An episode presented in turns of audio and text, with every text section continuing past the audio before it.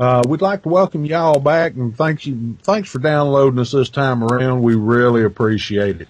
Uh, Russ has been on vacation with all them gals out in California and he didn't even bring me back none, so I'm kind of upset. I didn't even bring anything back for myself, so I'm kind of upset too. Yeah, but you had mama with you, I'm sure. no, I didn't actually. I was all by my little lonesome. I wish I had, but, um, well, there, there you go. You can't win for losing. All right. Well, let's jump into feedback real quick. We get this thing moving on along. And, uh, this time around, uh, you guys have been slacking. We, Russ is, his email box is not filling up. Y'all must fill up Russ's box. But we do have some posts on the website. In fact, I got one right here. It says, Hey guys, great podcast. By the way, I did re-download episode one and let me, uh, let me back up a little bit. Damon had, uh, emailed me and tell, told me he was having trouble pulling down episode one and, uh, I told him go ahead and delete it and try downloading it again. Occasionally the, the uh, server hiccups at uh, Black Sparrow Media. So uh, if that should happen, y'all uh, delete it and give it another try anyway, I proceed, I, I, I, proceed to the point at which I quit. Uh, episode one of the MP3, episode one of the MP3 file, and it came down fine this time. It was a few hours after I tried the first time. I thought you fixed it. Thank you for this podcast.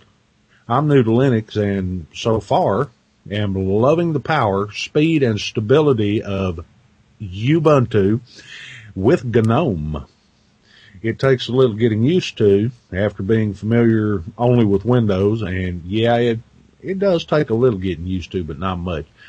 But it is, uh, getting better and the more I work, getting better the more I work with it. Good luck and thanks for the education. Damon, NN7B. Well, thank you, Damon, and uh, I'm glad you were able to get that uh, to download. Yes, like I said before, the occasionally the server hiccups over there at Black Sparrow Media, but uh, you can normally pull one down. Uh, if you have any more problems, get back in touch with me. So, uh, you got anything, Russ? Well, I didn't get a full email box this week, but I did have an email, so I'll go ahead and read that one. uh, this is from Henry uh, Kilo Delta 8 Alpha Romeo Omega or Oscar um, KD8ARO. And he says, uh, I have been drinking the Kool-Aid since the first podcast. I have tried Puppy, uh, Damn Small Linux, Slackware, and Ubuntu.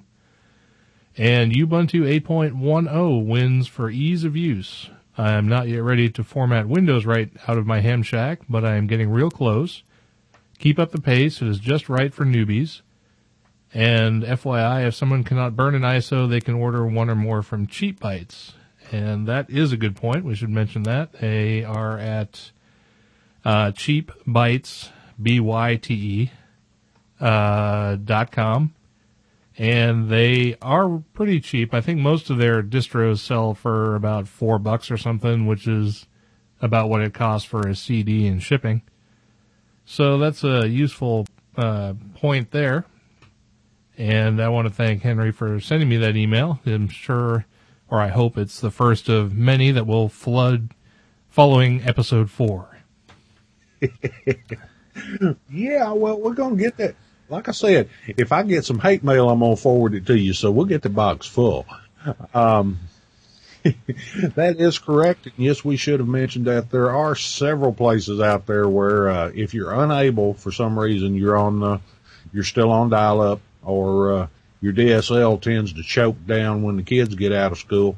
There are several places out there where you can, uh, can have a, uh, copy of the distro shipped to you I think uh, Ubuntu even has a plan over their website where you can have that happen. We'll research that and see if we can't get some information up where y'all can find it. Okay, and uh, that's the one piece email y'all sent. We uh, got the comment on the website. Let's move over to the forums. Uh, actually, this particular uh, uh, post in the forums has to do with episode one, but it just came in day before yesterday. Yeah, day before yesterday. So, uh, and I think it's a piece of good information. So, uh, let me, uh, put that on you. Uh, KD5VQD's, uh, posted one that says, just an FYI, I found a repository for SUSE Linux that has ham software. I can't say I have perfect luck with Linux, but SUSE has worked best for, on my laptop, getting most all of its hardware working. Debian in the past made me do much compiling and get what I, to get what I want working. Well, I, I understand that, uh, I understand that, uh, that's the reason I'm not running Debian here. My two AMD boxes don't like the, uh, the network cards for some reason.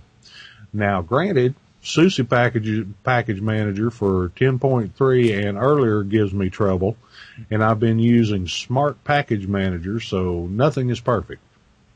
Here's the repository link, and uh, we got a big long link here, so I'm gonna take it slow, y'all.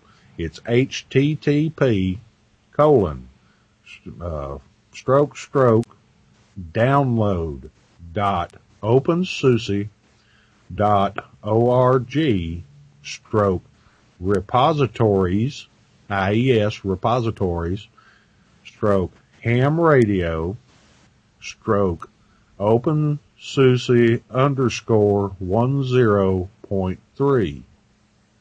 And he says it seems to work with 1.2 or uh, 10.2 and 11. That would be versions 10.2 and 11 of SUSE Linux are also supported.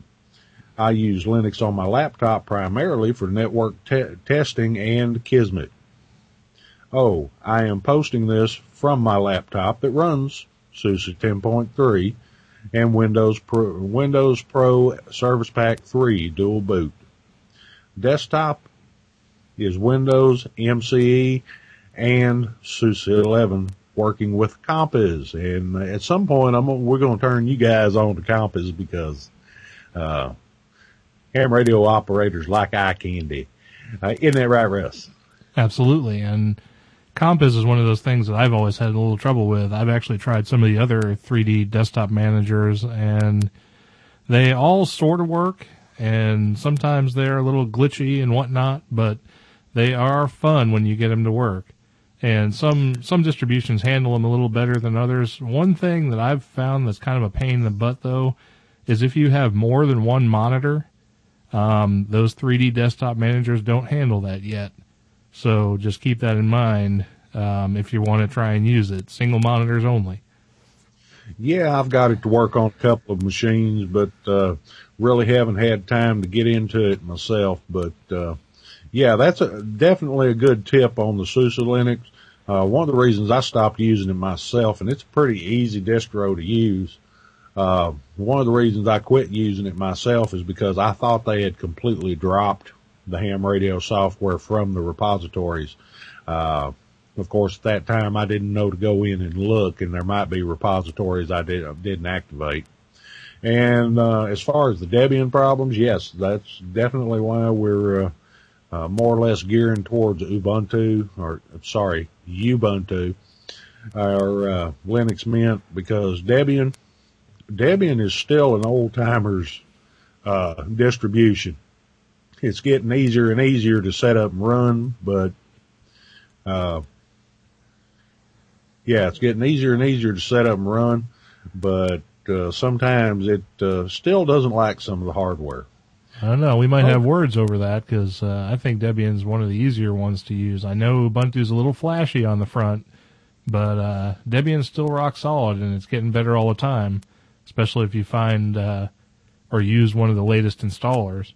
But I want to mention because you uh, had to read off that long URL earlier about the OpenSUSE um, repositories that I haven't gotten around to since I was out of town last week.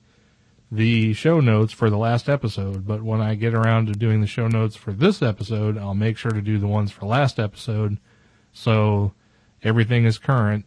Um, and you don't have to listen. You know, you don't have to type that in as uh, Richard reads it. So we'll have it, uh, we'll have all that information for you and I'll get to that as soon as I possibly can. See, there you go apologizing. Nobody's complained. I don't think they even noticed. But you know, yes, that's right. Russ has been very busy. He was out in California, not bringing me a blonde, and sorry about that. he was out in California, not bringing me a blonde, and uh, he hasn't had time to do the show notes yet. But that, they will be up. Don't y'all don't never fear. Russ Russ is real good with the website. You know, it's like I told you. Those of y'all that follow me on the other program, y'all know I'm not the show notes guy. I can barely get the music listed so y'all can go get it, even though everybody wants to go there and uh, and uh, purchase a copy of the stuff.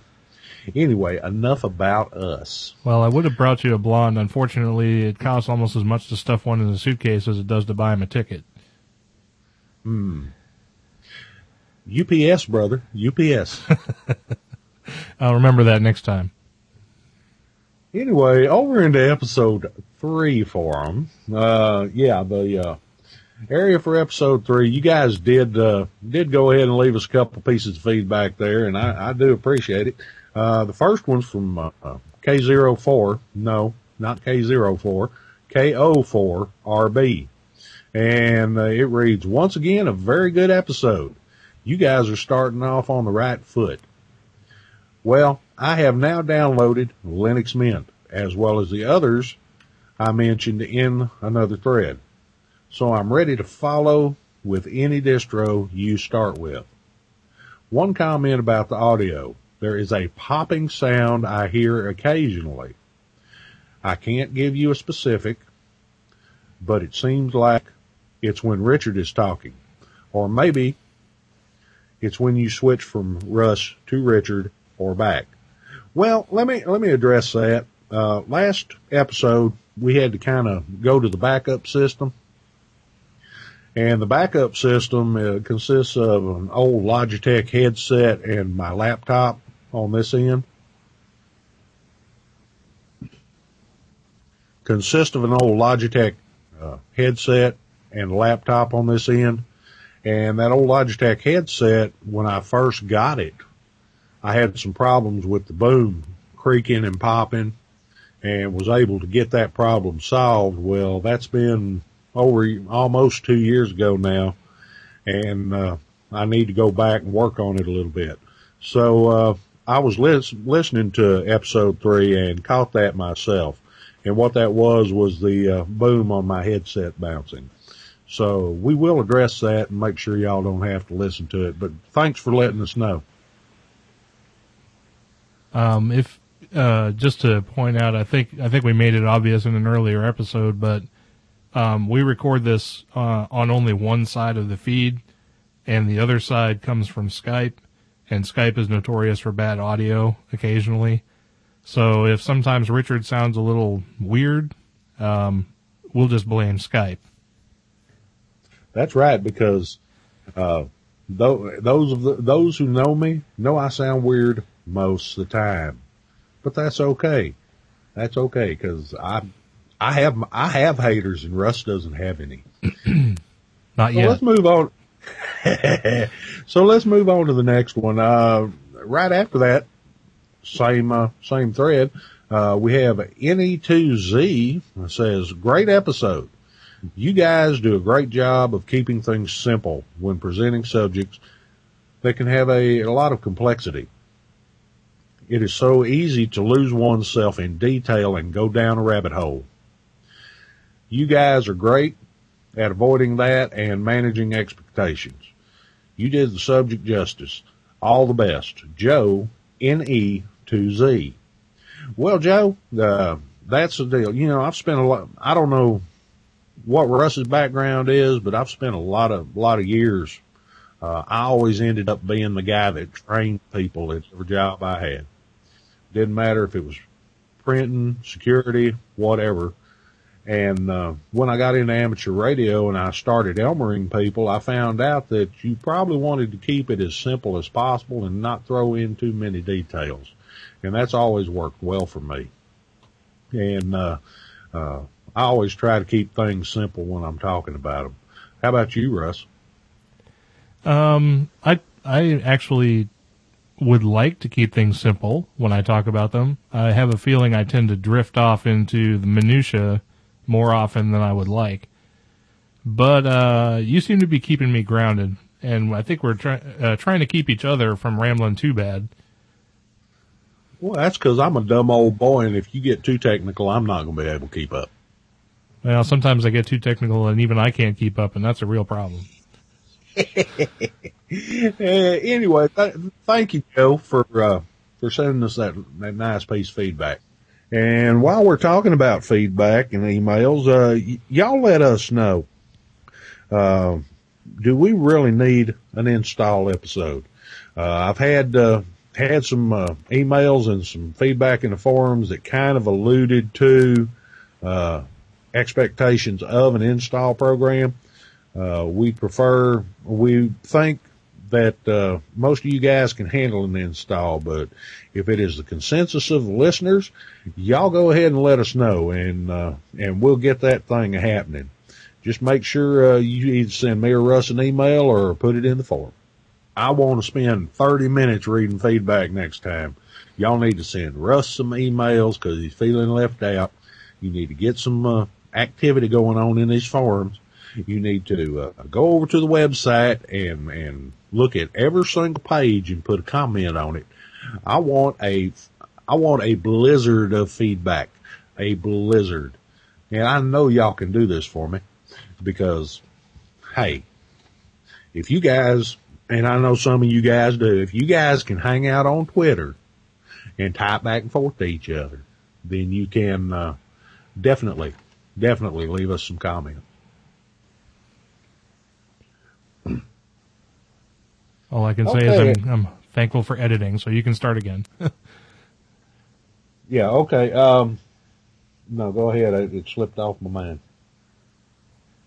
Um, hang on, we actually let me let me address something here. We have an actual listener, and he's commenting. So says the audio feed's too loud, and it might be because I have it jacked up going out here. Oops. Due to the magic of editing, we will be right back. And no one will ever hear this except for one other person. Oh, it'll be on the blooper reel. well, doggone it, I can't remember what it was now. It'll come back to me. Okay, well that wraps up feedback. Um, you got anything else before we uh, take a short break and move on to the next segment, Russ? Um, no, I think I'm wholly unprepared for this episode, so let's go into a musical break where I can actually get myself together, and we'll uh, move on from there.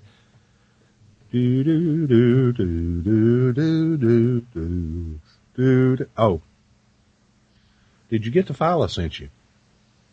Uh, the file on the outline. Uh, yeah, and I was looking at it here a second ago. Pretty simple. Oh, can you take a piece and insert it in front of the break? Would that be too difficult? A piece and insert it in front of the break? Like, what do you mean? Just remembered what it was. I forgot. Oh yeah, yeah, yeah. I can move stuff around. That's not a problem.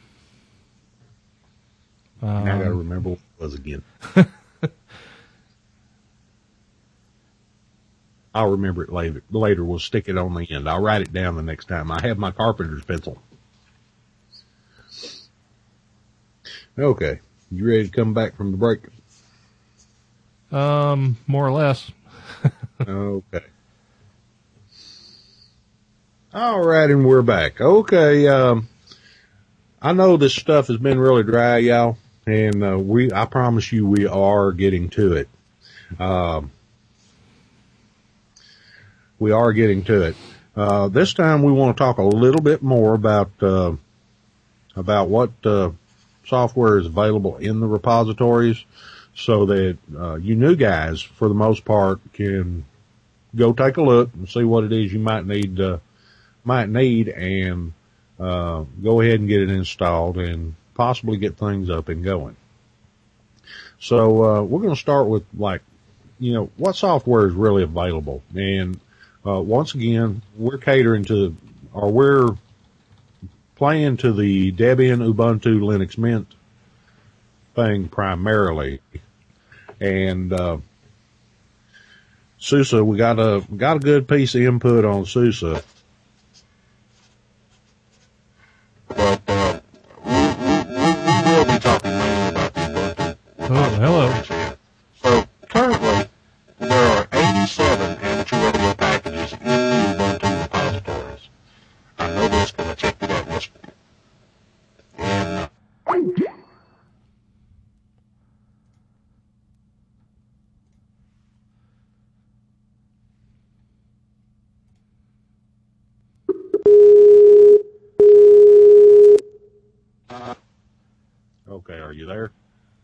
When something went all kinds of screwy there. Huh. Well, I guess we'll start over again, and I'll try not to stumble over myself so much. Y'all still with us on the live feed, I hope. uh, and we're sorry if we're a little bit loud, but I got a big mouth. Okay. No, I fixed I fixed that problem, but wow, I don't know what was happening there. I'll you know when you listen to the raw feed, you'll hear it. But all right, so go ahead. Okay. So let's start over again. Okay, and we're back. All right, I know this stuff's kind of kind of dry, guys. I know it really is, guys and gals, whoever may be listening at this time. I know it's really dry, but uh, we want to make sure you have a good foundation before we get started. And please understand that when we talk about this stuff, we are talking mainly about uh, Debian, Ubuntu, Linux Mint. Now, as we get further along in the episode, we will be talking about other distros a little bit more. But uh, as it is right now, we're gonna we're gonna work off the Ubuntu repositories. And for this episode, I promise we're gonna get to the fun stuff. But we're gonna go over uh, a little bit more about what packages are available for amateur radio operators in the repositories, in the Ubuntu repositories. That'll be the easiest place for the new guys to find their uh, find their uh, packages and software. So uh, there's currently 87 amateur radio packages in the Ubuntu repository. I know this because I checked it out yesterday. And just because it's not in the repositories doesn't mean it's not available. Now, the different distros have a, a set of standards for the software they put in their repositories. And that doesn't necessarily mean that it's not a good piece of software because it's not in the repositories. It's just they have a certain list of stuff that they want these programs to, uh, a certain way they want these programs to perform, a certain level they want them to be at. And if they haven't reached that yet, they may not be in the repositories or they may be in one of the uh, unstable repositories lower down the list. We talked about that in an episode or so back. That's why they have community maintained and unmaintained repositories. Because uh, some some of the stuff you'll find in there is just as good as anything that's in the regular uh, Ubuntu repository. It's just it hasn't gone through the process uh, of being checked out so it can be put in the main repository. Now, there are a lot of packages out, out on the web and the main distros don't know about all of them. Did I miss anything on that section, Russ? No, I think you pretty much covered it. Um, you mentioned the uh, unstable repository. Um, in Ubuntu, um, they call that, well, there are two of them actually. One's called Universe and one's called Multiverse. And I, if you, uh, if you've ever read any documentation on Ubuntu, one of the things that most people will tell you to do before you do anything is to enable those repositories because they contain almost all the stuff that you'll ever need. And um, all that all that stuff that can break your distribution or you know hose up your computer or whatever that's where they stick that. And in debian it's in the unstable or they put it in the uh, contrib repository um, and but most of the time, stuff that doesn't wind up in the main repositories is because it simply doesn't follow license rules or just has some simple problem that doesn't make it fit or makes it somehow uh, not ready for prime time. But it's uh, they're still easily accessible, and uh, usually just enabling a secondary repository is all you have to do. And that's the whole point. I mean, it could be something as simple as, uh, you know, there's, there's a library that uh, is not available or is not available with that distribution, but the program has to have it to run.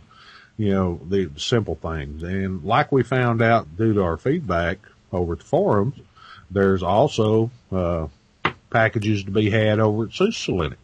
So, um, we will be addressing that at uh, some point in the future.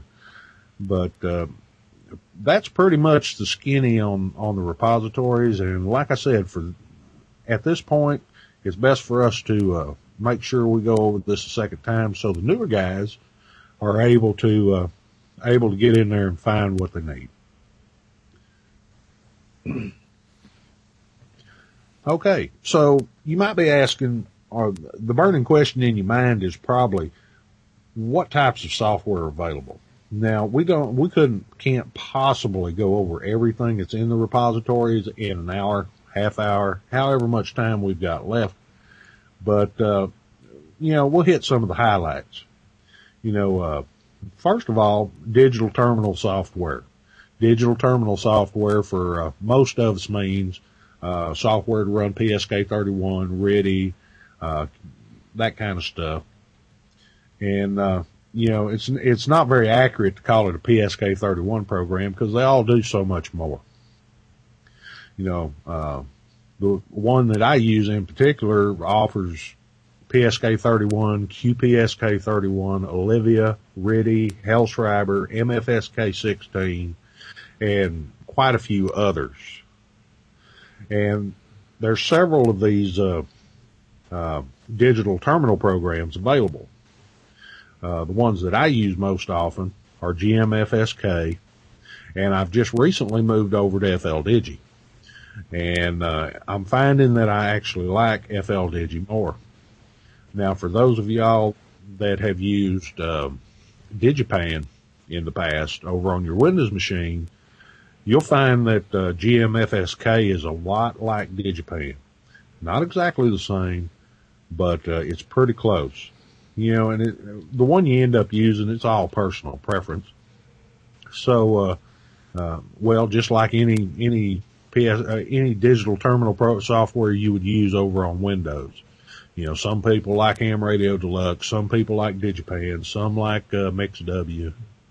I always like the MMTTY for uh, RTTY, but it's it's all personal preference, and uh, as you go along, you'll figure out which one's best for you. Um,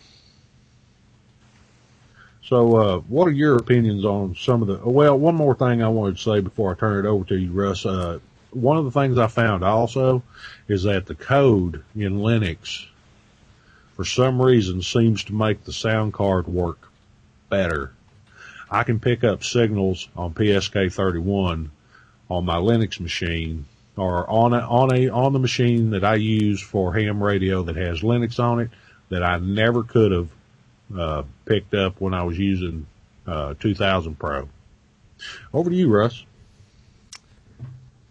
Um, well, I'm not sure what I'm going to say about this stuff because I haven't really used a lot of digital mode programs. So, well, I'm I'm I'm sure uh, we're going to get you up to speed because you know Arkansas is close enough. We can work PSK, even if we have to do it on 75 meters. um, well, I've um, I haven't uh, had a lot of experience with using some of these programs, but I have looked at them. Um, I'm not one to, or I haven't experimented a lot with the digital modes. But, um, you know, the look of a program can, you know, impact, uh, you know, how you use it as well, too. Um, I'm, I've taken a look at FLDigi, and one of the things I noticed about it is it's pretty, uh, pretty organized in the way it's laid out and it gives you a lot of functionality.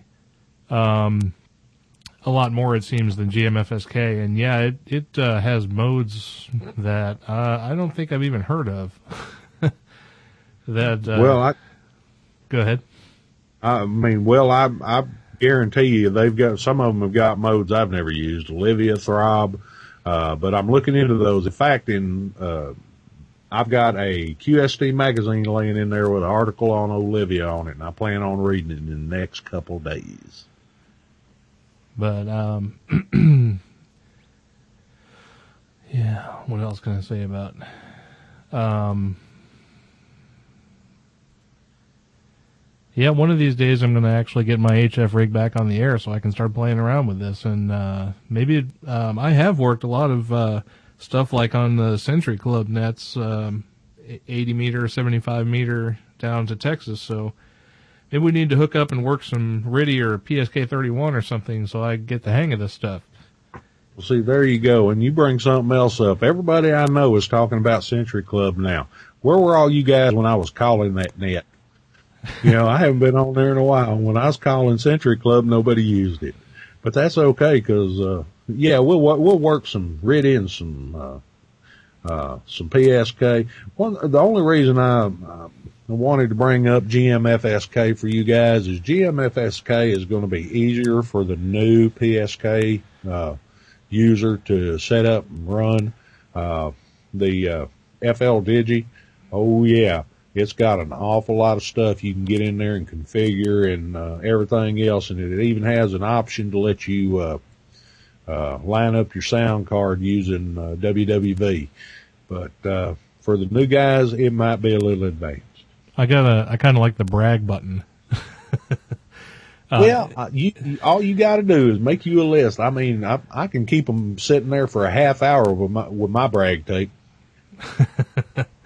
Yeah, FL Digi gives you a little, a uh, few little tweaks where you can push a, you can push a button on the, uh, on the interface and it, uh, dumps out a lot of information so that you don't have to type it over and over again like, uh, like, uh, your CQs or your, uh, QSO information or, your, QRT or the brag button, which will let you, put in your, rig, power, antenna configuration, email address, and all that stuff, and just send it all to whack.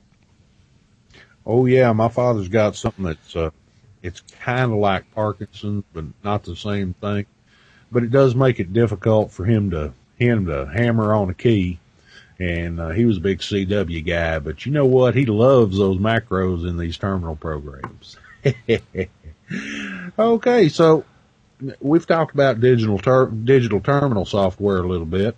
Uh, you can also uh, there are, is software in the repositories for monitoring the DX clusters. And for those of you that are pretty new to amateur radio, I don't know. Uh, you may not know too much about DX clusters. Basically, what a DX cluster is is uh, uh, servers out on the web that you can access uh, locally in some places you can access them over two meter or 440 packet, but uh, most of us nowadays access them through uh, through a program that goes out on the web and uses Telnet to get at them.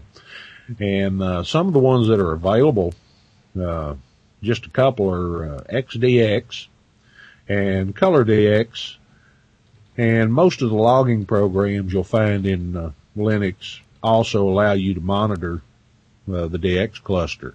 Uh, we'll, we'll, get down to logs in a minute and I'll talk about that. But, uh, when I'm just monitoring the DX cluster and really don't want to have the log open, uh, most often I use XDX.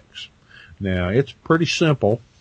And, uh, in fact, one of the reasons I like it is because it is very simple and it reminds me of, Packet because uh, we used to have three or four uh, DX clusters up on the air here locally in this part of Texas, and that's the way I monitored the, the DX cluster. Color DX, on the other hand, it uh, it just allows you to have some more colors. A little nicer looking program, and uh, uh, that kind of stuff. But for the most part, uh, once again, that's something else that's going to be personal preference. Uh, let me tell you though, Russ, I've worked a lot of countries monitoring monitoring that DX cluster.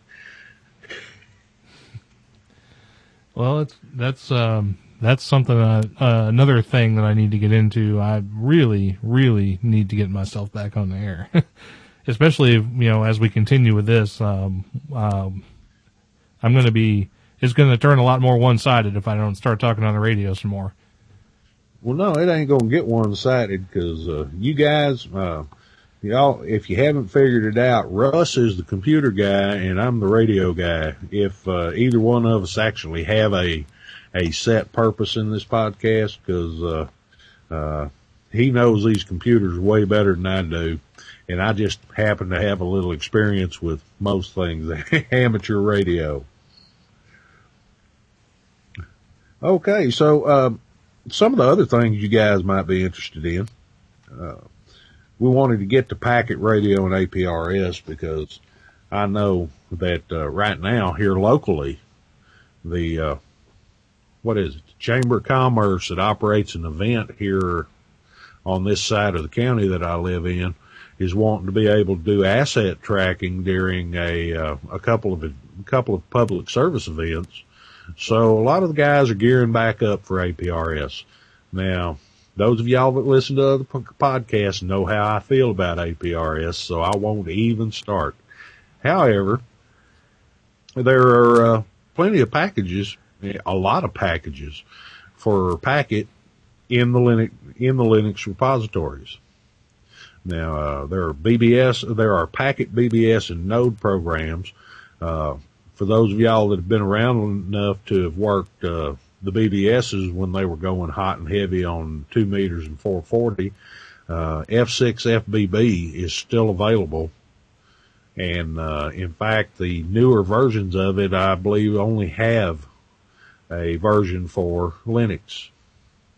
And, uh, those of y'all who have run packet nodes, which a node is basically a, uh, a router or digipeater for packet radio, uh, there's one out there called Node. Very simple, but, uh, you know, it helps route packet, packets and, uh, moving back and forth between frequencies and that kind of stuff. Of course, y'all are probably wanting to know about APRS. Well, there is an awful lot of APRS software out there for the uh, Linux operating system the two that uh, really jumped to mind for me, which are the ones that I would use if I was uh, was set up to do it here at this location, would be APRS Digi and APRSD gateway software. Now, the APRS Digi is basically what would be called a node on uh, regular full protocol packet, and uh, but for those of y'all that work APRS, you know, you, you send a, you send a beacon, a minute later you send another, two minutes later you send another, four minutes later you send another. And, uh, APRS Digi allows you to set up a digipeater for that, uh, a wider relay so that, uh, it hears the signal and then retransmits it. Now, in the case of, uh, Node software, which I feel is probably more Node type software than Digipeater software. In the case of a Digipeater, it hears the signal, retransmits it. Uh, in the case of Node software, it hears the signal, it takes it, uh, makes sure that it's uh, in good shape, and then retransmits it like it was the first time it was out of a transmitter. Uh, the gateway software, on the other hand, allows you to um, set up a server at your home with a RF side and a internet side and receive APRS packets and transfer them to one of the APRS servers out on the internet so that it can be uh, applied to the maps over at places like uh, uh, JAPRS or uh, no Java APRS or uh, the other APRS, big APRS website. I can't remember what it's called right now. Now, before we leave digital, I want to mention something else that, uh, Russ and I kind of work off a list and I didn't get it on there because I forgot about it. Uh, that's also D-Star. Uh, for those of you who are not familiar with D-Star, D-Star, is a digital voice protocol, uh, for VHF and up, which, uh, allows for kind of an encoded thing, but not so much. It's more about gateway use and control being moved from the repeater to the user instead of like RLP where the uh, actual repeater's in charge. But there's also a digital terminal program for that or a digital low speed digital that you can run with a D-Star and there's several programs out there. Most of them for the Windows are for the Windows operating system.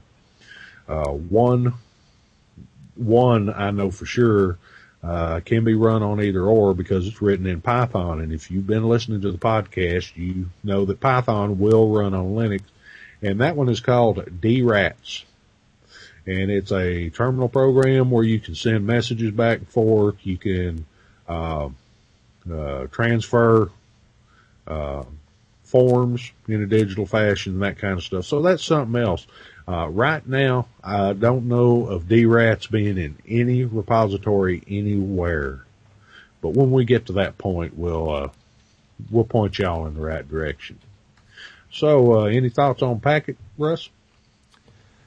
Well, Packet's one of those things that I tried real early on, and when I first used it, um, I think I mentioned this in an earlier podcast actually.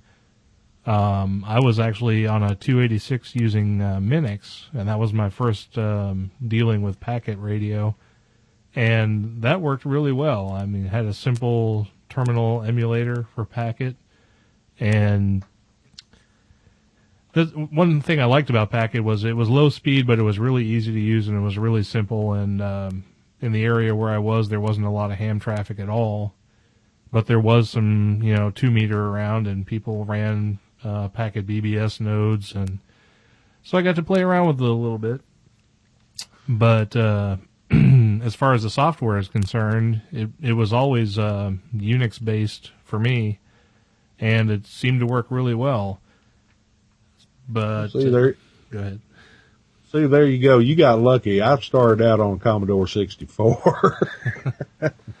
but the, the, the fact of the matter is, you know, that's the deal with full, full AX25, which, uh, APRS is not. And that goes back to my opinions, refer to resonant frequency.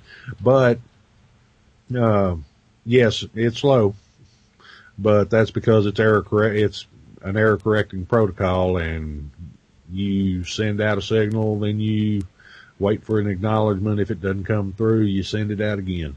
So yeah, it, it's a, it can be a little slow. APRS tra- moves a little faster, but, uh, you end up with a lot of collisions. I just hear on uh, the ham radio blogs and all this stuff that APRS is the amateur radio's uh, LoJack. That's what everybody Pretty much. use- pretty much use it for. They don't bother to use it for anything. Uh, well, I guess you could consider that useful, but it's sort of become the only reason people use it. Well, pretty much. You know, you're supposed to turn it off when you're through with it, but there's people that I've seen people leave it running in the driveways all night. And the only reason it's come back up around here is because, like I said, one of the Chamber of Commerce's in one of the cities over here has decided they want to do uh, asset tracking during a couple of their events. And when they say assets, they mean us, and they don't normally have the SET on the end. that was a subtle joke. All right. Well, let's move on a little bit quicker. Uh, we've been going a while, and I kind of want to get through uh, most of this stuff. Uh, like I said, we can't possibly talk about everything on this particular episode, but we will. Uh, we will definitely get back to uh, get back to everything sooner or later. Next, let's talk about logging and rig control. That's one of the things I get asked most often when I'm talking about Linux and somebody, somebody will say, well, I'm running ham radio deluxe and I can operate, I can change the frequency on my rig and all this other stuff from, uh, uh, the mouse and the keyboard. Well, you know, you can do that with Linux too. Uh, we don't have anything like ham radio deluxe just yet.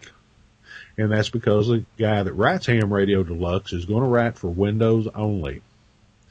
But there's also a way around that and sooner or later we'll be able to do it. But we'll talk about that further on. And we're talking about programs like G-Rig and ICOM.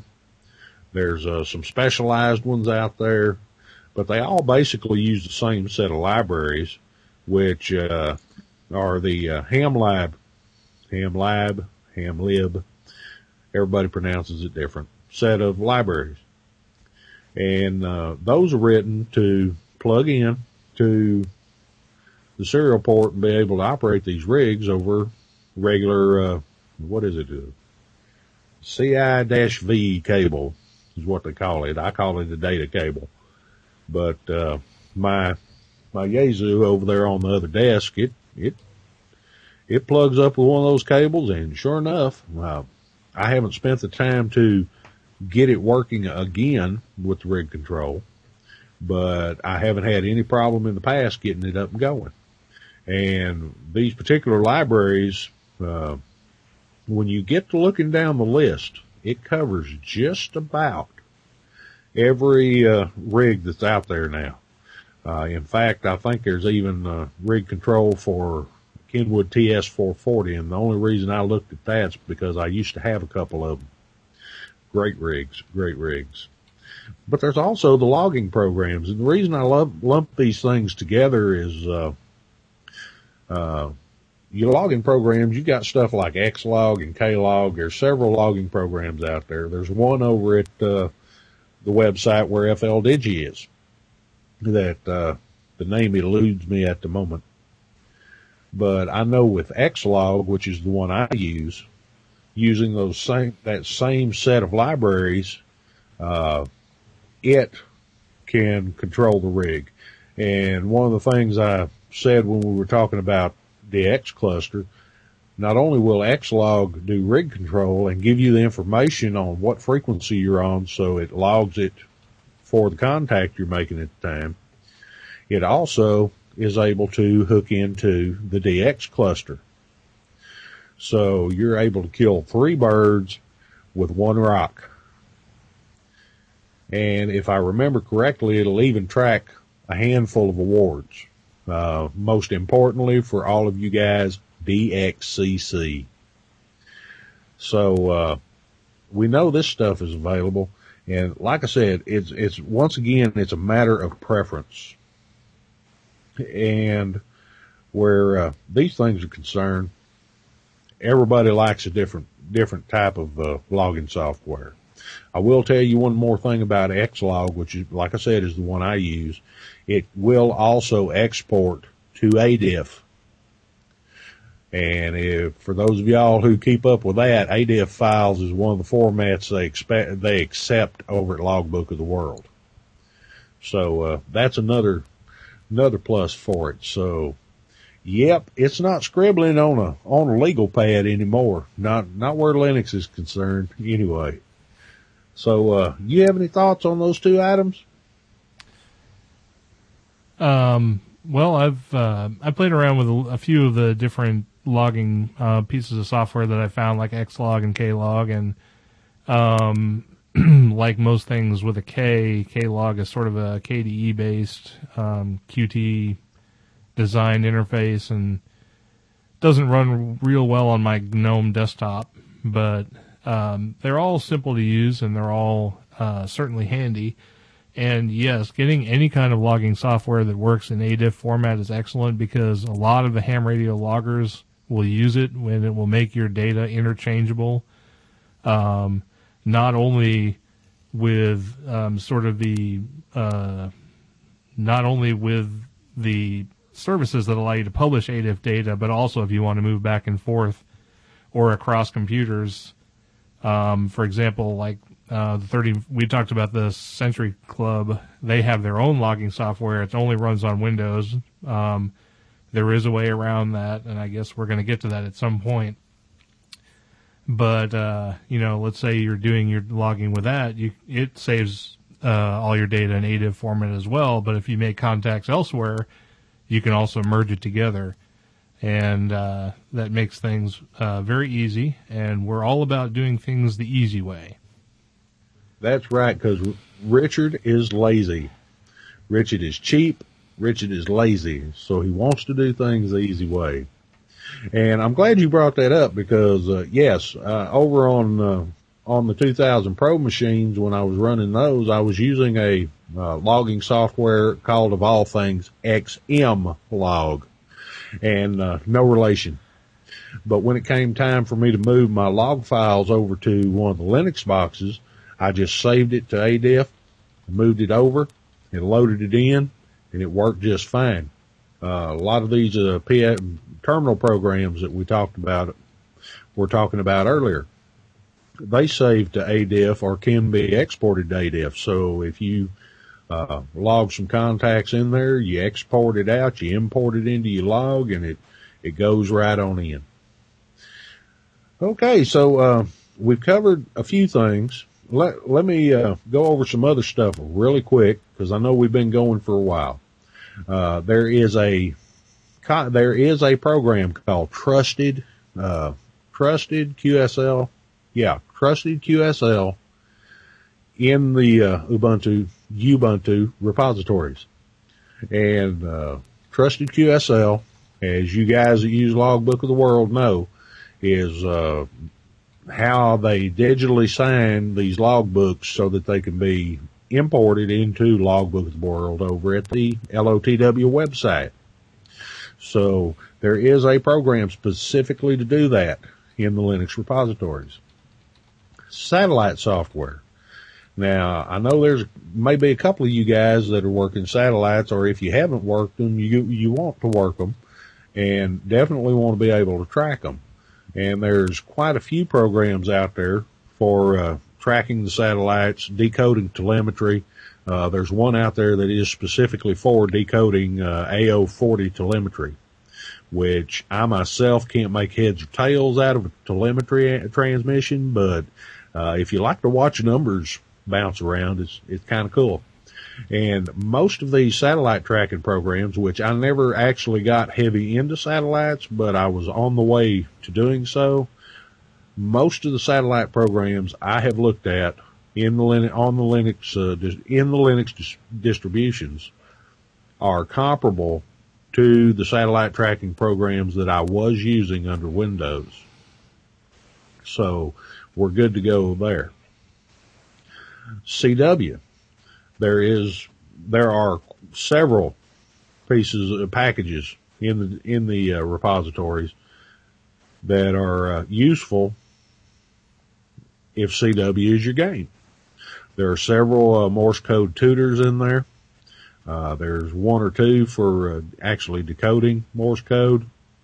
Um, you know the the software for uh, CW you know, most of us guys, we just get out there and hammer on a key, but, uh, if you're still learning, it's definitely helpful to have those training programs. Antenna modeling software. I have seen, uh, at least one program in the repository. I, I downloaded it and took a look at it here a few months back that is very similar to EZNEC which is one of the more popular antenna modeling programs over on the Windows side. Uh, if you don't want to use that one, there's several other. There's a program in there for uh, figuring Smith charts.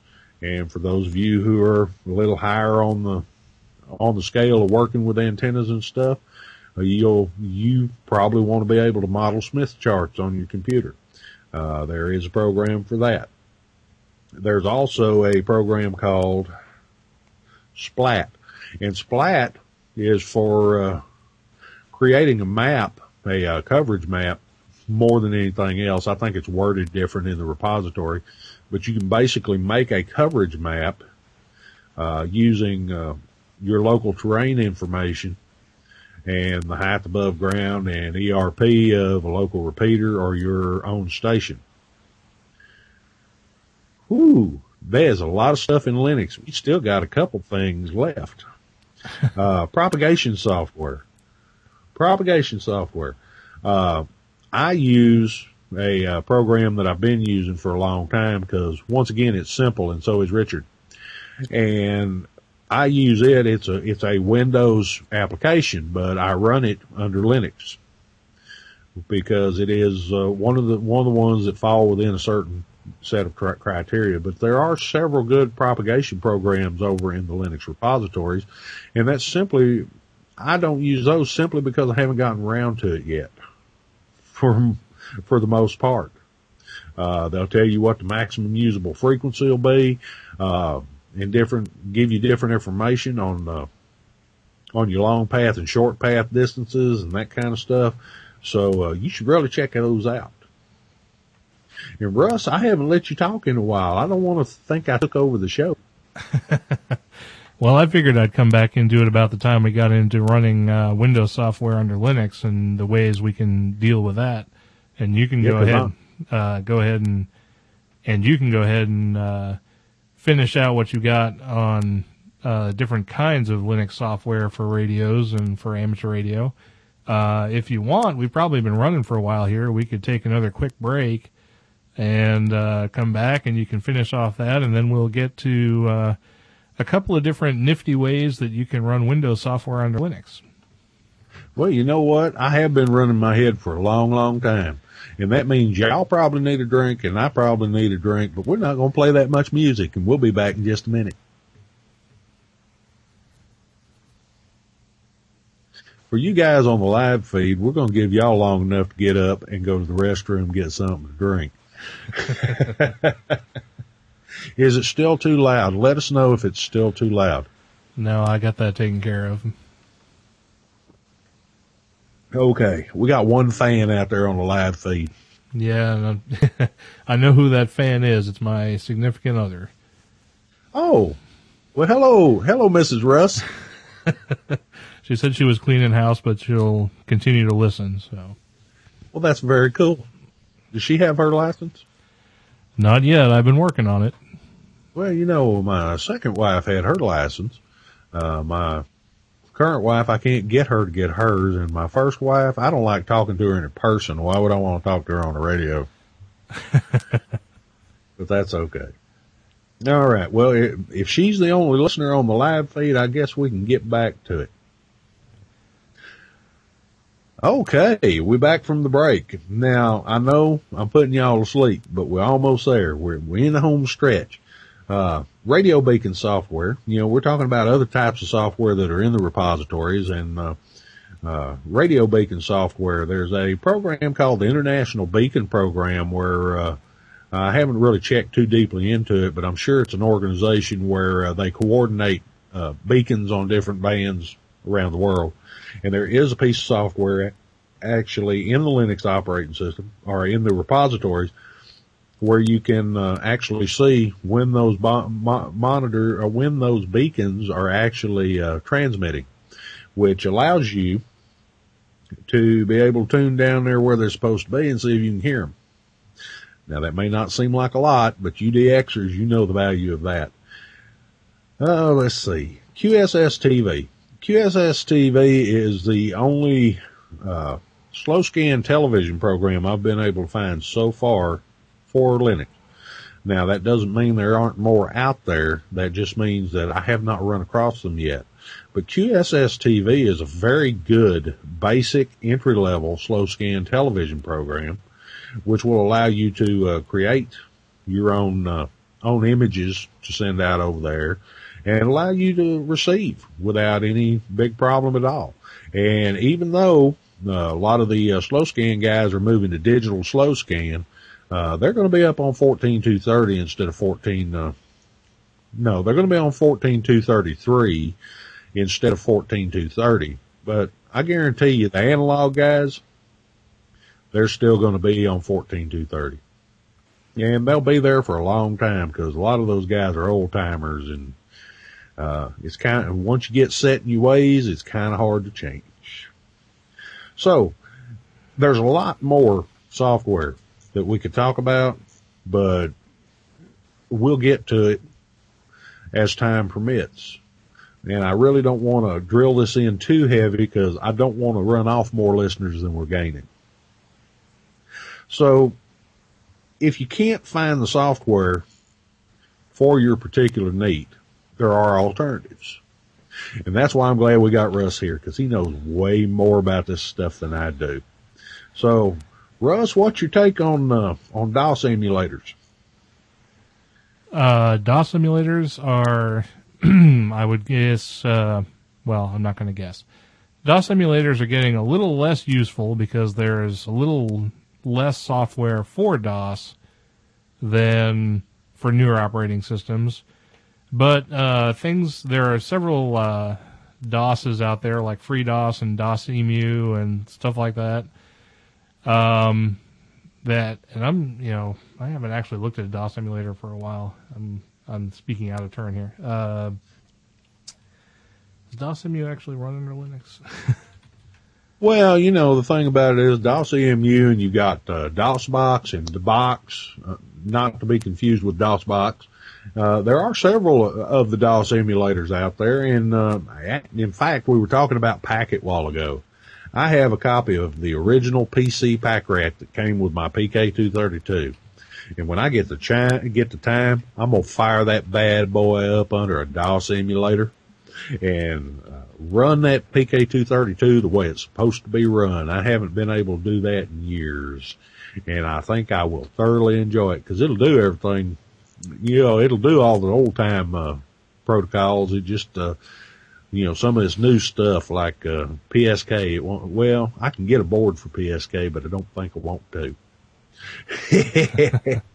well, one of the well, nice things about the one of the nice things about the DOS emulators is they're um, very lightweight, and of course, if you knew DOS way back when, you know it now.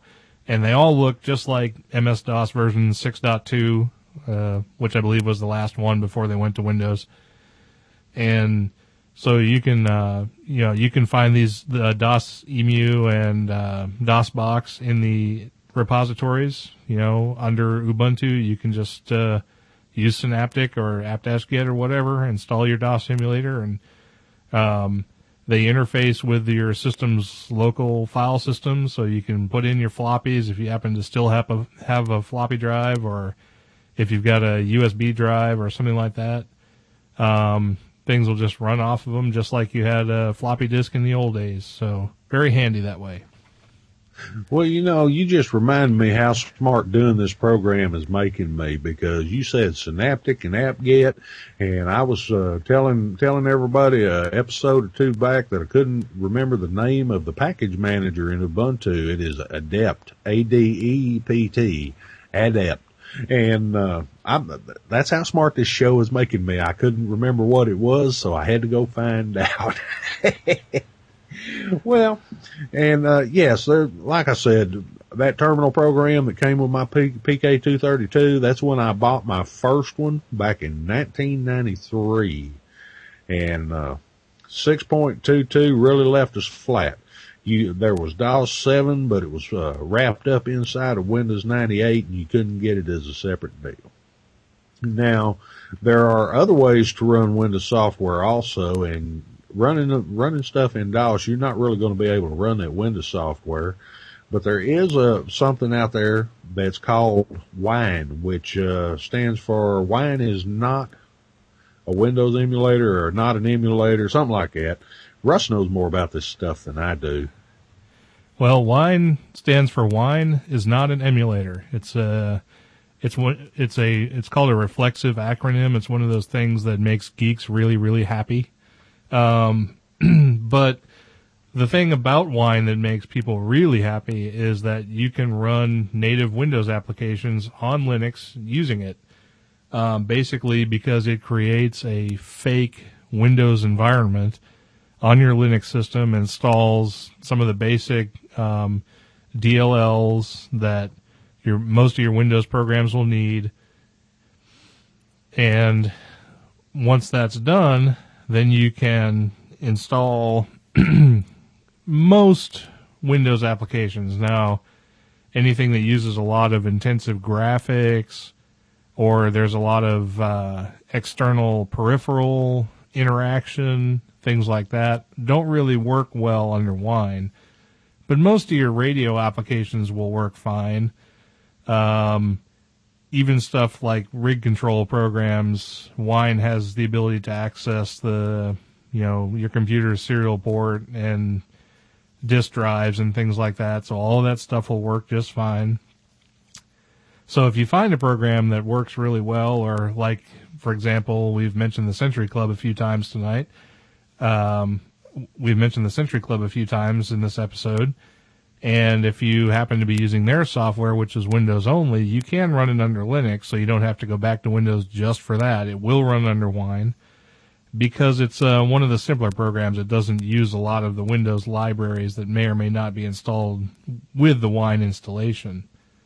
So it works really well that way. And there's another product which is based on Wine. It's called Crossover Office. And one thing, it, it originally started out as just a way to run Microsoft Office under Wine. But over time, it's developed into a sort of front end for Wine that makes installing applications, Windows applications in Wine much easier. it's sort of free, but really not. You're you're asked to pay for it if you want to continue to use it. I'm trying to remember how much it costs. It's not much. I think it's twenty five dollars a year or something like that, and it's well worth it because it gives you an interface for installing Windows applications under Linux, and it makes things really really easy. Plus, it comes with some default applications that you may find useful to run under Linux, like Internet Explorer and you know Microsoft Word Viewer and Excel Viewer. well, well, yeah, and uh, that that's the deal. I've looked at crossover Office myself, but I remember the first time I looked in Wine, there was uh, an older version Internet Explorer in there, and we were talking about the propagation programs a little bit earlier in this podcast. And one of the programs that I run over here is a little dinky propagation program that I've used forever and a day called W6EL Prop. And W6EL Prop is a Windows application. But uh, I installed it under Wine and once I got the uh, the video settings right, which was just a matter of going in and putting telling it to show it at the right resolution, uh, it came up, ran, and uh, just goes like you wouldn't believe. Uh, I stay away from crossover office though because y'all know I'm cheap. well, like I said, you know, you can you can use it for free, but it's one of those things where they'd like you to pay for it. Um, it just gives you a, a you know, there. I guess we're sort of walking that line between cheap and easy right now, but uh, if you if you want things just a little easier, you can go with uh, crossover office, which by the way you can find at Code Weavers, C O D E W E A V E R S dot com. Um, although wine is now getting easier to use, just just like most things, uh, with time and a little bit of uh, programming and development, everything's getting a little easier to use in general. So wine's not that difficult now, and it's just a matter of installing the wine package and then running the wine configurator to install your Windows applications.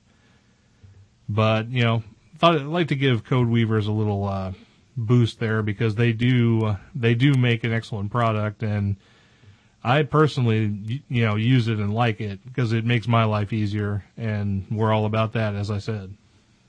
Well, y'all know that uh, I, if I say because I'm cheap, it's because I am cheap. And uh, yes, they have a good product over at Crossover Office. Uh, y'all need to go check it out.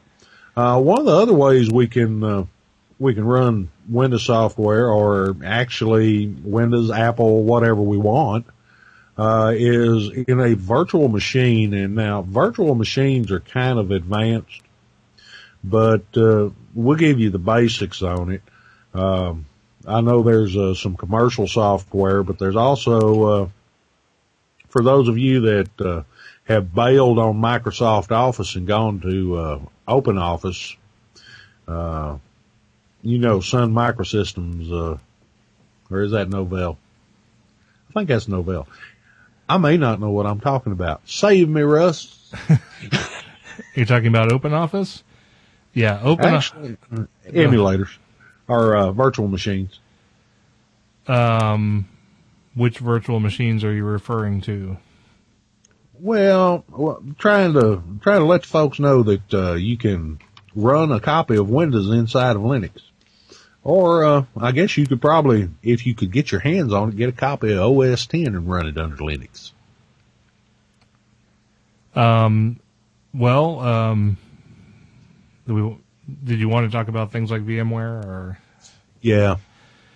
Okay. Uh, well, uh, VMware is one of those things that you can use to run uh, another operating system inside your main operating system. So you can run Windows under Linux, or you can run Linux under Windows, either one. Um, uh, some of them, uh, um, well, start again. So that's another way you can do it. Um, now VMware has some free versions and they have some not free versions. So the one you use, you should pick carefully. Uh, VMware Workstation, which is the typical one you might use, is not free. Um, but you, if you can get away with using VMware Server, which has a completely different interface and is a little bit more, is a little bit harder to use, and it's a little more um, resource intensive, but it is free if you want to try it out.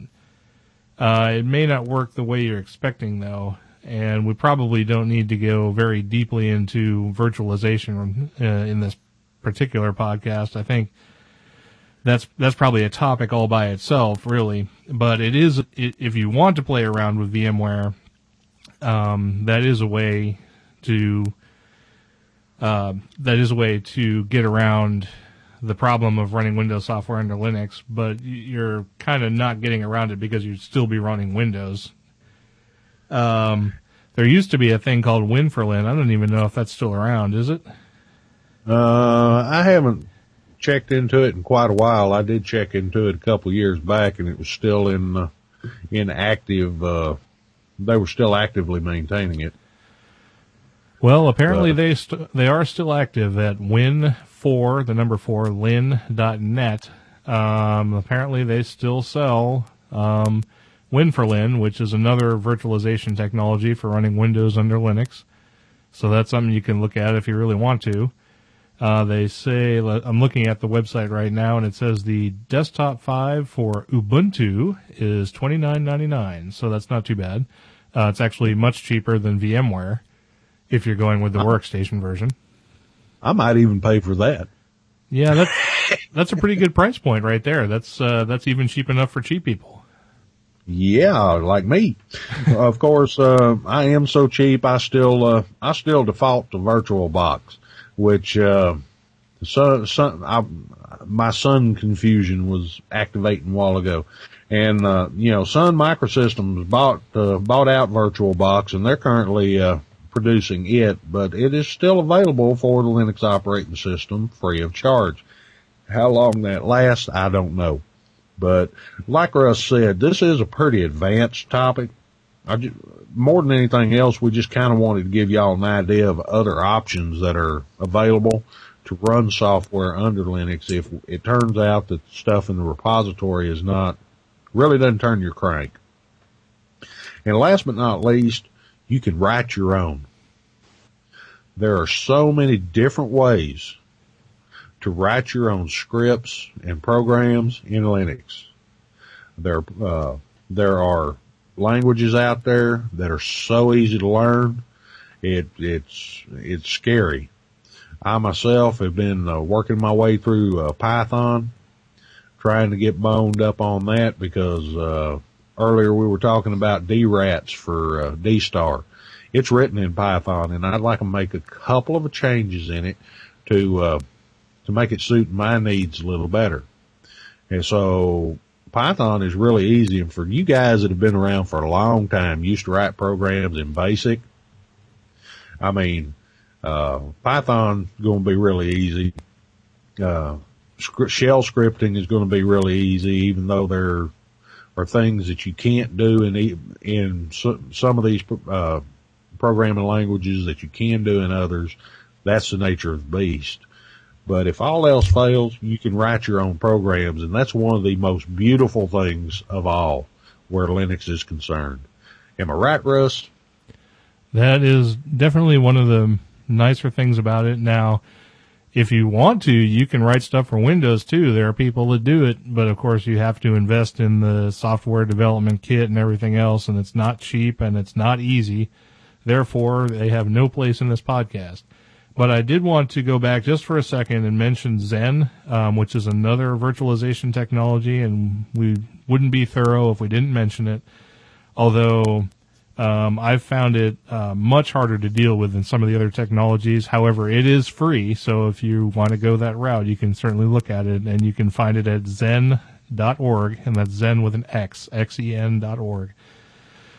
Uh, but yes, being able to write your own applications certainly um, way more advanced than we're going to get at this point, but there are lots of different scripting and programming languages out there like Python, there's PHP, there's uh, Ruby, and all of these things are uh, application development languages that make writing your own stuff uh, a lot easier. And for those people who want to get a little more advanced, it's definitely worth looking into. And there you go. So we've just about beat this dead horse to death. What do you think, Russ?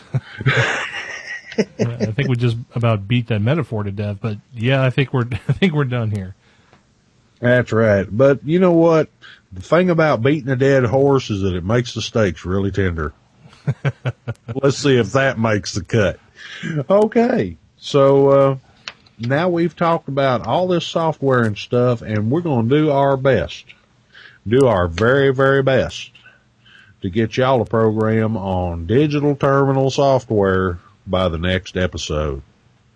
Now, my, my, my radio box is acting stupid, but that's okay because if I can't adjust it by tapping on the keyboard, I'll adjust it with a hammer and we'll get it going one way or the other. So, uh, you have any final thoughts, Russ? Uh, no, not really. Um, only to say that you know I'm sort of glad to be back. Well, boy, if I if I could just stop saying sort of, I'd be really happy. Nothing except to say that I'm glad to be back from California, and I'm you know I'm happy for the people who live out there, but I could never do it. I like my spot right here in the middle of the country, and I'm gonna stick it out here. And it's a great place to be a ham radio operator and interested in Linux, so you can't beat that. And there you have it. You, you, know, there you go. Russ is virtually happy to be back. He has virtualized his life, and that is a wonderful, wonderful thing. But uh, let me tell you, it's been a humdinger here today also. Now, y'all remember to send us some feedback. Y'all remember to go take a look at Gamma Leonis's website because they got some really cool music over there. And uh, with that, I really can't think of a whole lot more myself except for uh, y'all follow us on Twitter. I'm KB5JBV.